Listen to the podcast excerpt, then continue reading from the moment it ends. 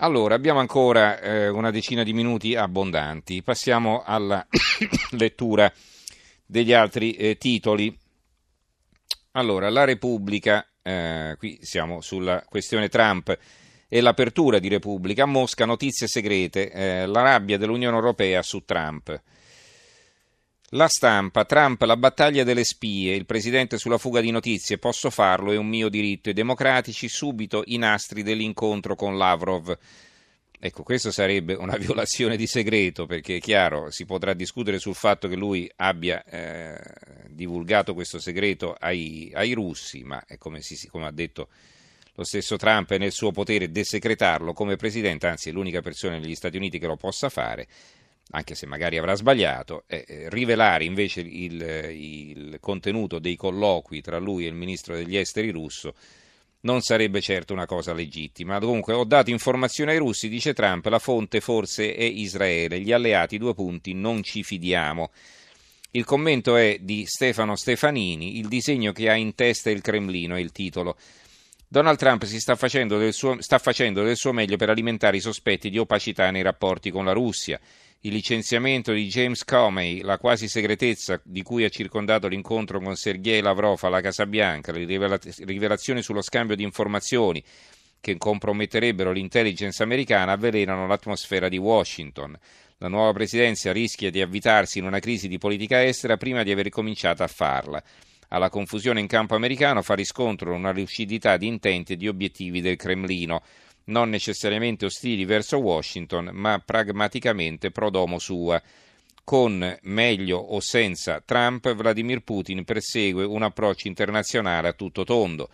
Sul versante occidentale, l'elezione di Macron ha rimosso la spada di Damocle sull'Unione Europea. Gli incontri di fine maggio, Trump a Bruxelles il 25 maggio per il mini vertice NATO, G7 di Taormina il 26 e il 27, dovrebbero rilanciare il nuovo rapporto, il rapporto transatlantico con la nuova amministrazione americana.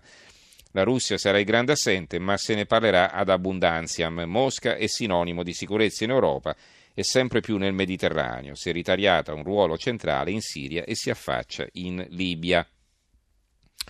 La Nazione, il eh, quotidiano di Firenze, sì, ho svelato segreti russi, Trump irrita gli alleati, tensioni tra Stati Uniti e Unione Europea. Su questo argomento titola anche il giornale, iniziata la corsa per far fuori Trump con ogni mezzo, un commento di Gian Michalessin. Abbiamo poi l'avvenire, Trump utile dare segreti ai russi, ma l'Unione Europea insorge. Il fatto quotidiano, Trump spiffera i segreti alleati ai russi, tutto ok, sono il capo, il presidente USA rivela a Mosca informazioni top secret sull'ISIS. Notizie segretate sulla rotta terrorismo ricevute dagli israeliani, condivise con il ministro degli esteri di Putin. Critiche da media e democratici in diversi paesi europei, dubbi sulla collaborazione con la Casa Bianca. Il dubbio, Trump lo spavalto, segreti ai russi e allora il presidente rivendica le rivelazioni, Unione Europea, fiducia a rischio. Il mattino di Napoli, ho dato notizie russi, nuova bufera su Trump, il presidente scambio di informazioni sul terrorismo di fonte israeliana, irritazioni dell'intelligence europea. L'analisi è di Gianandrea Gaiani, una guerra tutta americana intitolato questo pezzo. Questione, le questioni legate all'intelligence sono sempre per loro natura delicate, ma nel caso delle rivelazioni del Washington Post e delle sue gole profonde tese a minare la credibilità e la legittimità di Donald Trump e della sua amministrazione c'è molta, anzi troppa politica.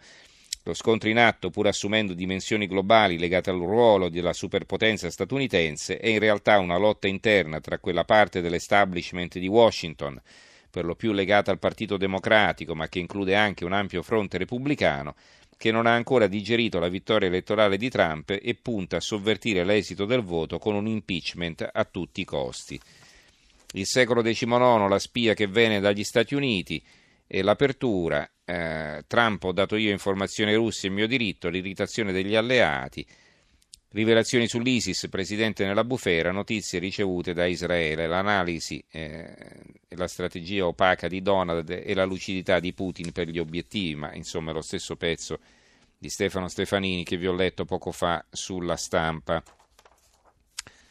Poi abbiamo abbiamo il giornale di Brescia, segreti ai russi, Unione Europea contro Trump. L'Europa pensa allo stop nello scambio di informazioni di intelligence dopo che il presidente americano ha rivelato a Lavrov dettagli sensibili sulle minacce ISIS.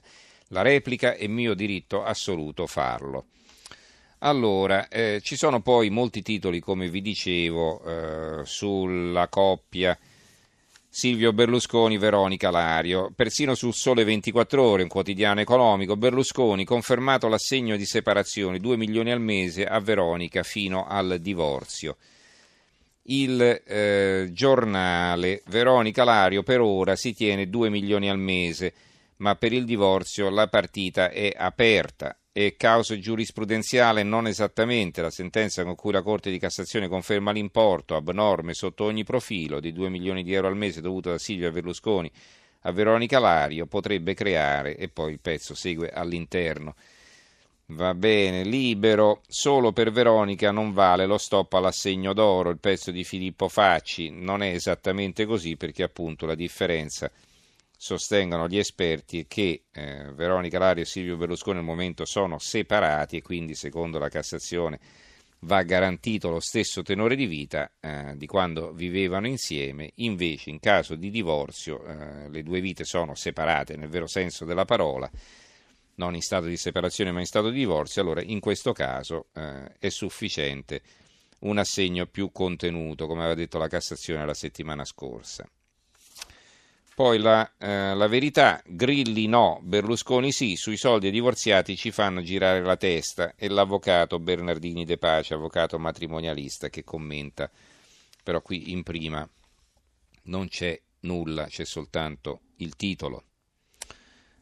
Eh, ancora il dubbio, ora Veronica dovrà trovare il modo per campare con 2 milioni al mese, respinto il ricorso di Berlusconi. Vi dicevo che ci sono, allora ancora, ecco qui, ancora il mattino di Napoli, eh, Silvio Veronica, addio da 2 milioni al mese, la separazione, la Cassazione, Berlusconi tra i più ricchi al mondo, insomma questo è il motivo per cui ha confermato. 2 milioni al mese, se riportiamo alle lire, sono 4 miliardi di lire al mese, insomma. Sarà pure uno degli uomini più ricchi del mondo, ma eh, gli sta costando non poco questa separazione. Ancora, invece, le notizie legate alle ONG. Riprendiamo col giornale. Intanto sull'immigrazione, questo sulle, sulle indagini delle quali abbiamo parlato ieri sera, il piano controlli sui CARA fermato da Alfano, lo scandalo dei centri profughi in mano alla mafia, il progetto Mireco per impedire affari sull'accoglienza è pronto dal 2015, il Viminale lo ha ignorato. Questo afferma il giornale in un pezzo di taglio centrale. Eh, l'avvenire, assolte le ONG, la loro apertura, la Commissione del Senato, mai più coordinamento, ma, ma più coordinamento, metà dei migranti nel 2017, no, nel 2107 c'è scritto, nel 2017 salvata da navi private, quindi questi sull'avvenire mettono soltanto l'aspetto positivo dell'indagine di Frontex, no? che metà dei migranti è stata salvata dai, da navi private però eh, omettono diciamo, l'altra notizia che il numero degli immigrati arrivati illegalmente nell'Unione Europea nei primi quattro mesi del 2017 sono stati 47.000, l'84% in meno rispetto allo stesso periodo del 2016. Invece ad aprile sono stati 12.900 i migranti sbarcati in Italia con un aumento del 19% rispetto a marzo, in totale Dall'inizio dell'anno sono stati 37.200, il 33% in più rispetto allo stesso periodo del 2016. E Frontex dà un'altra notizia che leggo qui da un'agenzia ANSA, che i principali paesi di provenienza dei migranti per l'Italia nei primi quattro mesi del 2017 sono Nigeria, Bangladesh e Costa d'Avorio, cioè paesi dove non c'è nessuna guerra, come capite bene. Da inizio anno è aumentato il numero di migranti in arrivo da Bangladesh, Marocco e Pakistan. Molti dei migranti sbarcati in Italia hanno lavorato in Libia, ma poi hanno deciso di lasciare il paese a causa della situazione instabile e delle possibilità limitate di lavoro. Quindi anche eh, così l'immagine, questa epopea che attraversano il deserto, e questo è vero per molti, per carità, ecco, però la, la verità andrebbe raccontata per intero e non a pezzi. Il manifesto. Nessuna indagine sulle ONG, ma regole più rigide e non devono organizzare corridoi umanitari l'inchiesta della Commissione Difesa del Senato. Il secolo XIX, migranti, limiti alle ONG, polizia a bordo e la regia alla Guardia Costiera, la relazione del Senato. Uh, la verità, ONG e profughi, il PD insabbia l'inchiesta, blanda censura per i tassisti del mare, ma ormai gli italiani sanno cosa sta succedendo. Un uh, pezzo di Giancarlo Perna, ministro in crisi dai centri di accoglienza per Alfano, un po' di voti e tanti guai. Il, la Gazzetta del Sud, l'edizione di Reggio Calabria, nel Cara anche un giro di mazzette, il Cara di Isola Capo Rizzuto, no? dove ci sono stati questi arresti. Anche un giro di mazzette. Dopo i 68 fermi, commissariata la misericordia e nominato nuovo parroco. Gli affari delle cosche, soldi per chiudere un occhio sulla gestione del servizio mensa per i profughi a Isola Capo Rizzuto. Andiamo agli ultimi titoli, eh, quelli come vi dico sempre, in ordine sparso, perché poi eh, saltiamo un po' di palo in frasca nella lettura. Allora, incominciamo dal Sole 24 Ore, la sua apertura è questa. PIL, l'Italia cresce dello 0,2%, l'Unione Europea corre a velocità doppia, compromesso a Bruxelles, mano leggera sulla manovra del 2018.